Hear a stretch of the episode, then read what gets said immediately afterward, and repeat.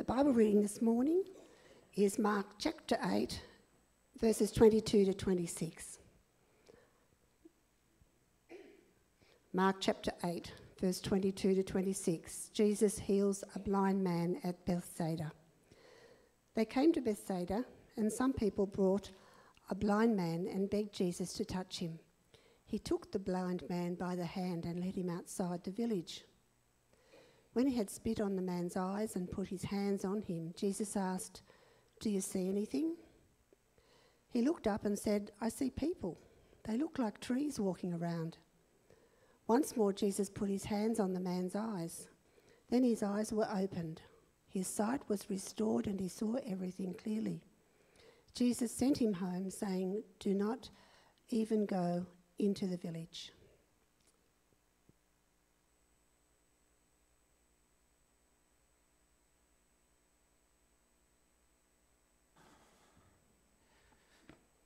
Well, for those who haven't been journeying with us, we've been journeying through Mark with Jesus, and this is the passage we're up to, and look, it's a great passage, and I'm going to pray, and we're going to open this word and see what God has to say. Heavenly Father, thank you for your word. Thank you we can enter it with great confidence. Thank you we don't have to be hesitant. Thank you that you will speak to us through the Holy Spirit. And Father God, we pray now that as we do open it, we will remain faithful to it, and that you will challenge us and help us to turn our eyes upon Jesus. And we pray this in Jesus' name. Amen. Well, I want you just to look at the screen, on this next screen, not this one, and tell me all about the animal. Now, this is a two-way conversation. So tell me what animal you're seeing. Hello? It's okay, we can speak in church. That's all right. Just describe the animal you're seeing.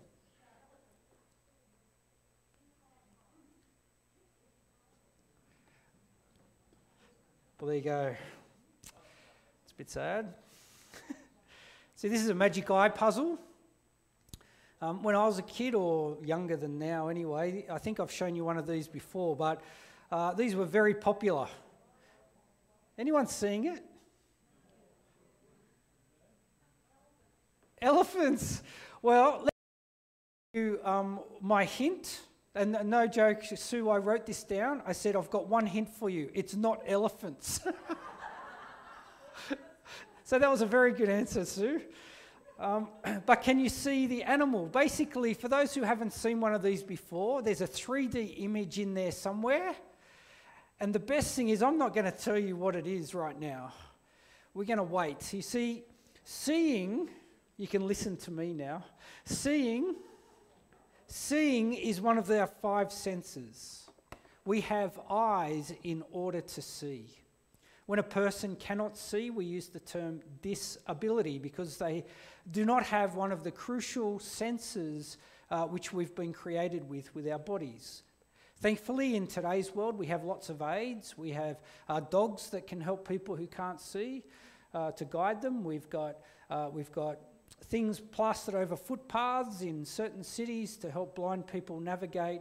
Our computers will even speak words and listen to speech, so that two other senses can make up for the lack of sight. Braille has been created so that the feeling of touch can now be used by people who can't see. But if a person cannot see, they can lose a great deal of independence. And even in some cultural settings, they can lose their dignity. And in Jesus' day, there were very few aids for people who were blind. They would usually be taken by their friends or family to street corners to beg in order to because they couldn't work, to get money. This morning in our passage, we have a blind man. And it's an encounter between this blind man and Jesus. And while it's a short passage, it's a significant passage in the context of where Mark has included it in his gospel. So Mark begins, I'm going to turn this off now, so Mark begins by orientating us to where Jesus now is geographically. Have a look at verse 22 there. They came to Bethsaida, And some people brought a blind man and begged Jesus to touch him. Now, back in chapter 7, sorry if that's a bit small, and my squiggly red lines hopefully will make sense. Back in chapter 7, verse 24, I looked at last week because I had COVID. We flipped some things around. But Jesus had gone to Tyre and the region of Syrophoenicia.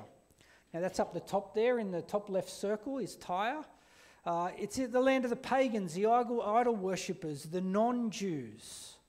And we saw he opened up the blessing of God to the non-Israelites by healing the Syrophoenician's daughter. In chapter 7, verse 31, we're then told Jesus has gone from Tyre, which is up in the top left there, down back to the Sea of Galilee and across to the region of the Decapolis, which is on the right-hand side, the west there, which is in purple. Now, the Decapolis was a region of 10 cities which were Greek in culture but were now ruled by the Romans. They were important cities in the Roman Empire. And they were also inhabited by non-Jews. And there, Jesus healed a deaf and mute man. Then he fed 4,000 people with 7 loaves of bread. And that is also where he warned the disciples to be aware of the yeast of the Pharisees and Herod, which Rachel looked at a couple of weeks ago because of COVID. We swapped some things around. So hopefully you can remember that. And now in verse 22, he tells us Jesus is now in Bethsaida, which is just at the top there on the Sea of Galilee. So he's headed back up into Bethsaida. Now, Bethsaida means the village of the fisher, and this is where he called Philip, Andrew, and Peter to follow him. So you would think, okay, they're 3 prominent people in the Bible. Surely this was a town which has maybe experienced great conversion or great revival. Well, that's not the case, because later on in his ministry, Matthew records that Jesus rebukes this city, and this will be familiar to you. Matthew 11, 20 to 22, he says this: "Then Jesus began to denounce the towns in which most of his miracles had been performed, because they did not repent. Woe to you, Chorazin! Woe to you, Bethsaida! For if the miracles that were performed in you had been performed in Tyre and Sidon, they would have repented long ago in sackcloth and ashes." And one of these miracles is the miracle we're looking at today, the healing of the blind man. And the story begins, and I'll just flip back to verse 22 there for you. The story begins with some people bringing the blind man to Jesus and begging Jesus to touch him and to heal him. Now, I want you to notice what it doesn't say, which it says so often in these instances through Mark. It doesn't say family or friends brought him, just some people. So knowing the woe that Jesus was to say about Bethsaida later on, I do wonder whether these people actually cared for this blind man at all. See, I wonder whether they just wanted to see a miracle, and they went to the local street corner and grabbed this guy and led him along. He doesn't seem to know what's going on. He doesn't go there on his own volition. There's no dialogue, which often happens, say, with the woman who'd been bleeding for 12 years. I think, and this isn't in the text, but going by the bigger context, I think these people may have brought this blind man to Jesus for their own gratification of seeing Jesus perform a miracle, with a heart that would deserve a woe. And notice they think that by Jesus touching the man, that he would be healed. But verse 23 says this: "He took the blind man by the hand," he's touched him, "and led him outside the village." See what happens when Jesus touches the man? Nothing. He simply holds him compassionately, because he's blind, and he leads him, as you would a blind man, out away from the crowd. Why? Because he was blind. There is no healing at this point. See, Jesus has the control and the power of when he heals and how he heals. This isn't some sort of formula that I'll just touch his clothes, which is what the woman who'd been bleeding for 12 years thought as well. And Jesus says, no, it's your faith that has healed you. Go in peace. But notice Jesus doesn't take this man away from the crowd, just away from the crowd, but outside of the village.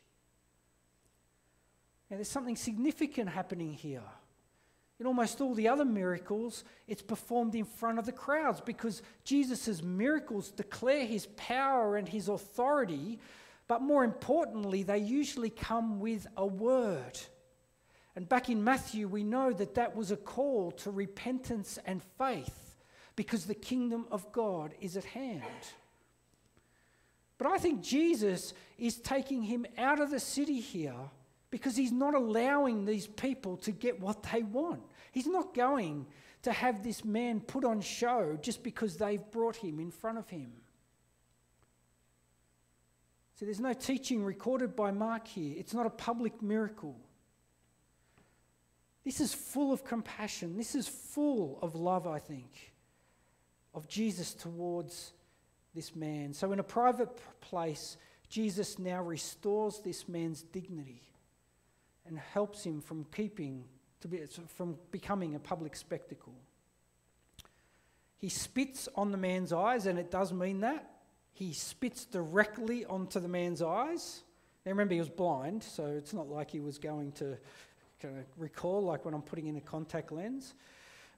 He spits on his eye, and then it says he touches him, or he puts his hands on him. Now later in verse 25, it says again he touches his eyes. So we know he's actually touching his eyes. He spits on his eyes, he touches his eyes. And then he asks, "Do you see anything?" And in verse 24, we're told this. He looked up and said, "I see people. They look like trees walking around."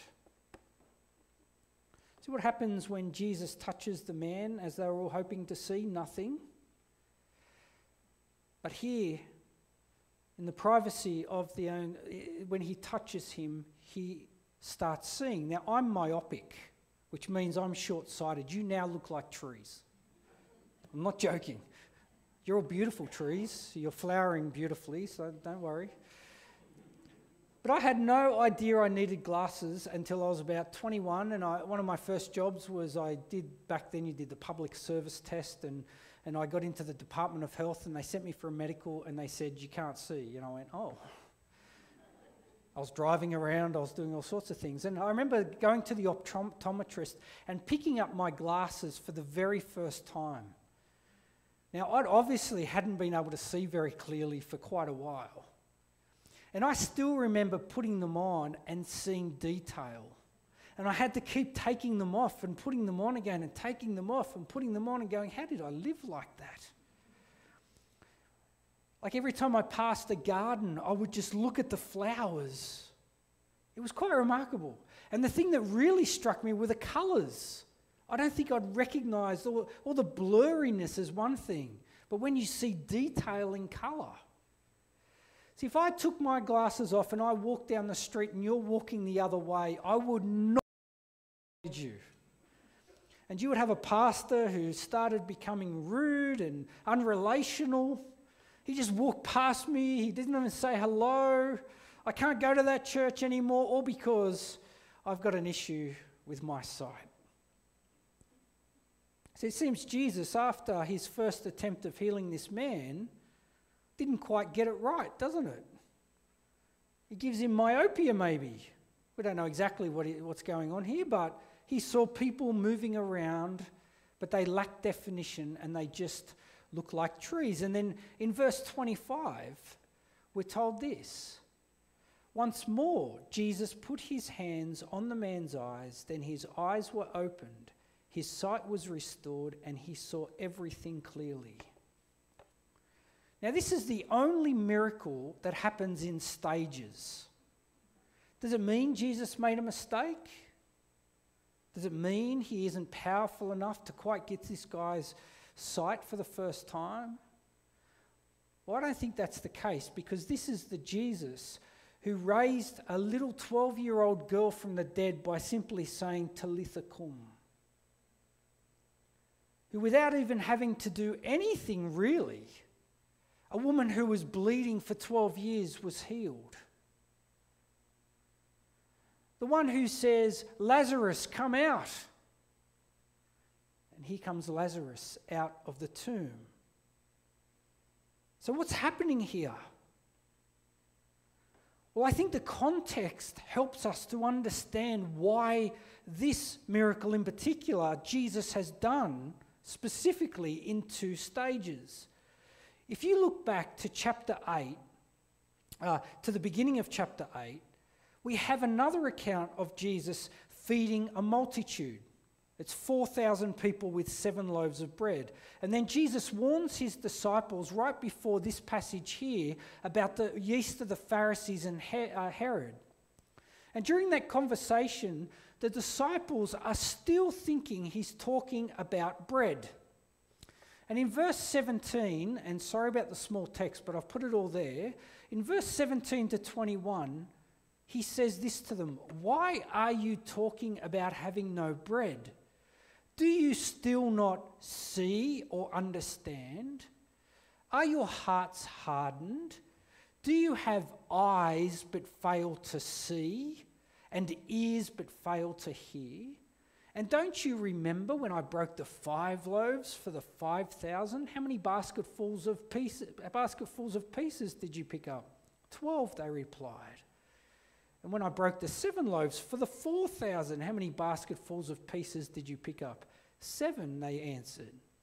He said to them, do you still not understand?" So the whole point of this narrative, and hopefully you've been picking it up week after week, is that they just don't get it. They're not seeing who Jesus is. And they're not hearing what he is saying. They do not understand. See, and just to reinforce this, before the feeding of the 4,000, Mark recounts the healing of a deaf and mute man. And in chapter 7, verses 31 to 37, it's almost identical to the healing of the blind man. In both instances, some people, we don't know who, brought the man to Jesus, begging Jesus to place his hand on the man. Just as the blind man, Jesus takes the deaf man aside, away from the crowd. He spits on his hands, he puts his fingers in his ears, and he touches the man's tongue. Almost identical, except this man was deaf and now this man is blind. And in both instances, he either tells him to go home or not to tell anyone about this. You see, that's no coincidence in Mark's gospel. In fact, those miracles are the only miracles that aren't also somewhere either in Matthew, in Luke, or in both. Because Mark is showing what Jesus is doing with these miracles. He's highlighting that blindness and deafness is not just a physical disability. It's a disability that the Pharisees had. It's a disability that the disciples have. It's a disability that Herodians have. It's the disability that people today have, that we have. It is a blindness of spiritual proportions to who Jesus is. And this staged miracle, I think, is showing that we walk around like this most of the time, looking at Jesus as some sort of blurry tree, getting little glimpses of him here and there, taking bits and pieces that we want to know about. But we're not willing to put the glasses on of the gospel and see him for who he is.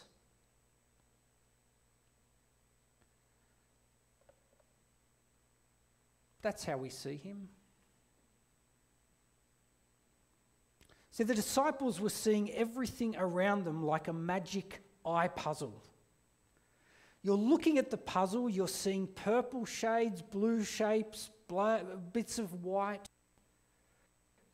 The blind man, sorry, Helen? Bears, almost. The blind...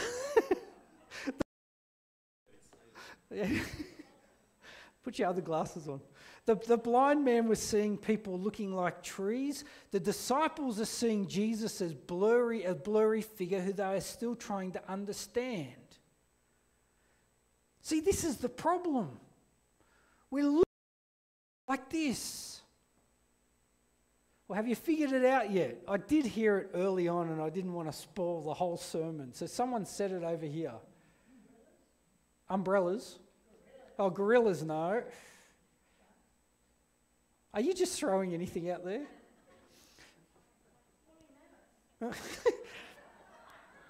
Well, they are sharks. Well done, they are sharks. It's easy now, now that you know. Yeah.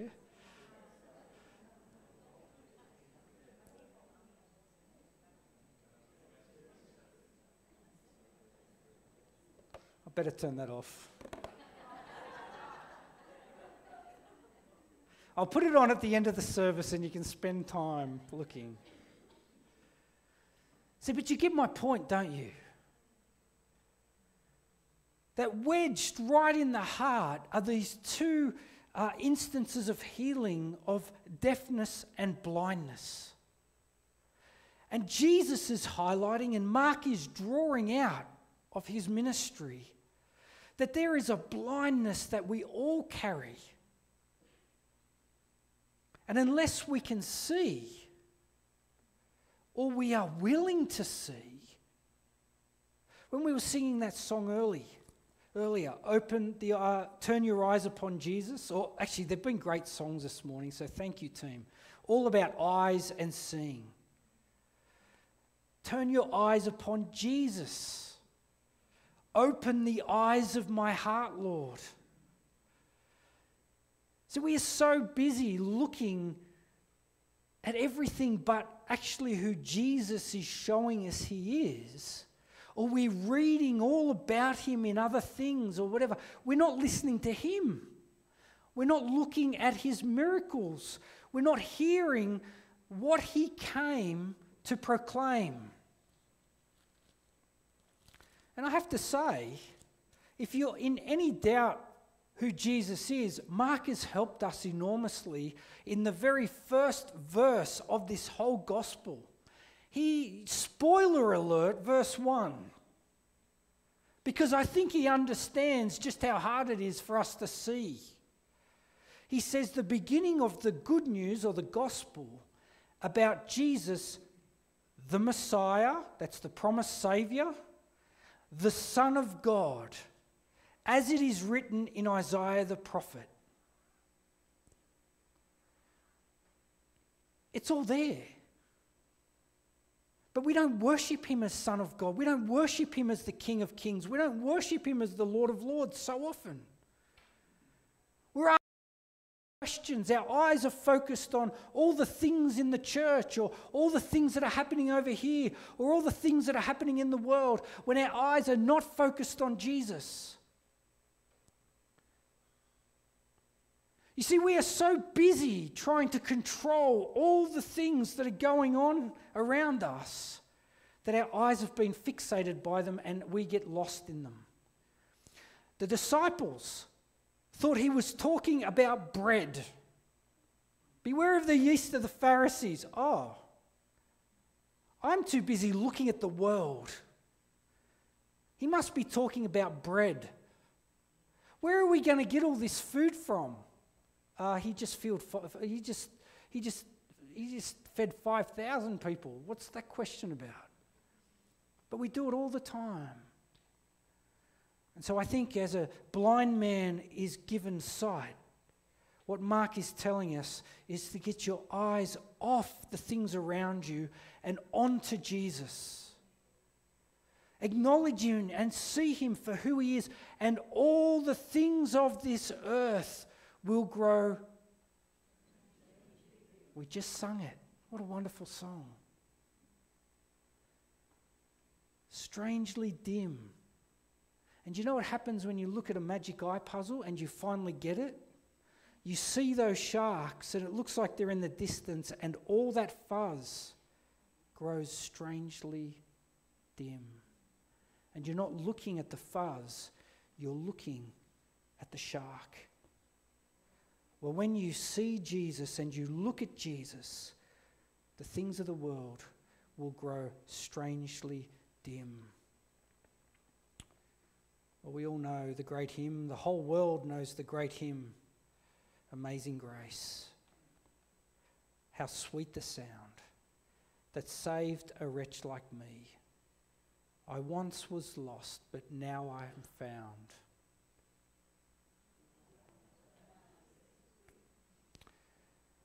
Heavenly Father, thank you for this text. Thank you for your word. Thank you that Jesus isn't a mystery. Jesus isn't a magic eye puzzle. But you have revealed yourself fully in the incarnate, the Word made flesh, the King of Kings, the Lord of Lords. Hallelujah, Lord. And help us to keep our eyes on Jesus.